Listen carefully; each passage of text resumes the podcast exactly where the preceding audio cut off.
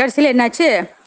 இவர் வந்து கடைசியில் அந்த இவர் தோத்து போயிட்டு ஊரை விட்டு போயிடுறார்.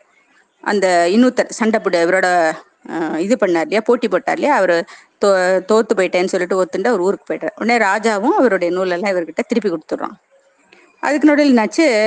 அலாவுதீன் கில்ஜின்னு ஒரு ராஜா அந்த காலத்துலலாம் முஸ்லீம் ராஜாக்கள் தான் நிறையா. அவங்க வந்து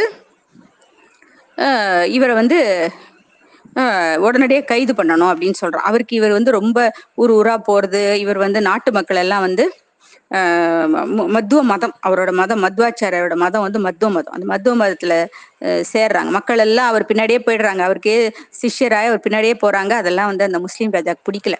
இவர் என்ன நாட்டு மக்கள் எல்லாம் வந்து தன்னோட கட்சிக்கு இழுத்துறார் போல் இருக்கே அப்படின்னு கோபத்துல இருக்கான். அப்போ இந்த இவர் என்ன மத்துவர் என்ன பண்றாரு? அந்த ராஜாவோட இதுக்கு போய் அரண்மனைக்கு போய் அந்த ராஜாக்கு வந்து துருக்கி அந்த பாஷை தான் தெரியும். அந்த துருக்கி பாஷையில இவரும் பேசுறார். இவருக்கு எல்லா மொழியும் தெரியும். ரொம்ப கெட்டிக்காரர்.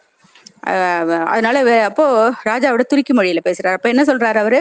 எல்லா மதமும் ஒண்ணுதான். நம்ம வந்து நம்ம தனித்தனியா பிரிச்சு பாத்துக்கிறோம் அல்லாங்கிறோம் ஜீசஸ்ங்கிறோம் அப்புறம் சிவபெருமான்கிறோம் பிள்ளையாருங்கிறோம் விஷ்ணுங்கிறோம் பிரிச்சு பேசுறோம். மொத்தத்துல எல்லாம் ஒண்ணுதான். ஒரே இதை வந்து எல்லாரும் நாடு முழுக்க பரப்ப முடியாது. ஒரே மதத்தைங்கிறதுனால ஒவ்வொருத்தரும் ஒரு மதத்தை பரப்புறாங்க. அவ்வளவுதான். இப்ப வந்து எனக்கு பாரு இப்ப நான் வந்து எல்லா மொழியும் தெரியும். ஒரே மொழி தெரிஞ்சதுன்னா எல்லா இடத்துக்கும் போய் சமாளிக்க முடியாது. இப்ப தமிழ் மட்டும் தெரிஞ்சவன் தமிழ் தெரியாத ஊர்ல போய் பேச முடியுமா? பேச முடியாது. அதனால எனக்கு எல்லா மொழியும் தெரியும். நான் ஆந்திராக்கு போனேன்னா தெலுங்குல பேசுவேன். என்னோட தாய்மொழி கன்னடம். இப்போ உங்ககிட்ட துருக்கி மொழியில பேசின்னு இருக்கேன்.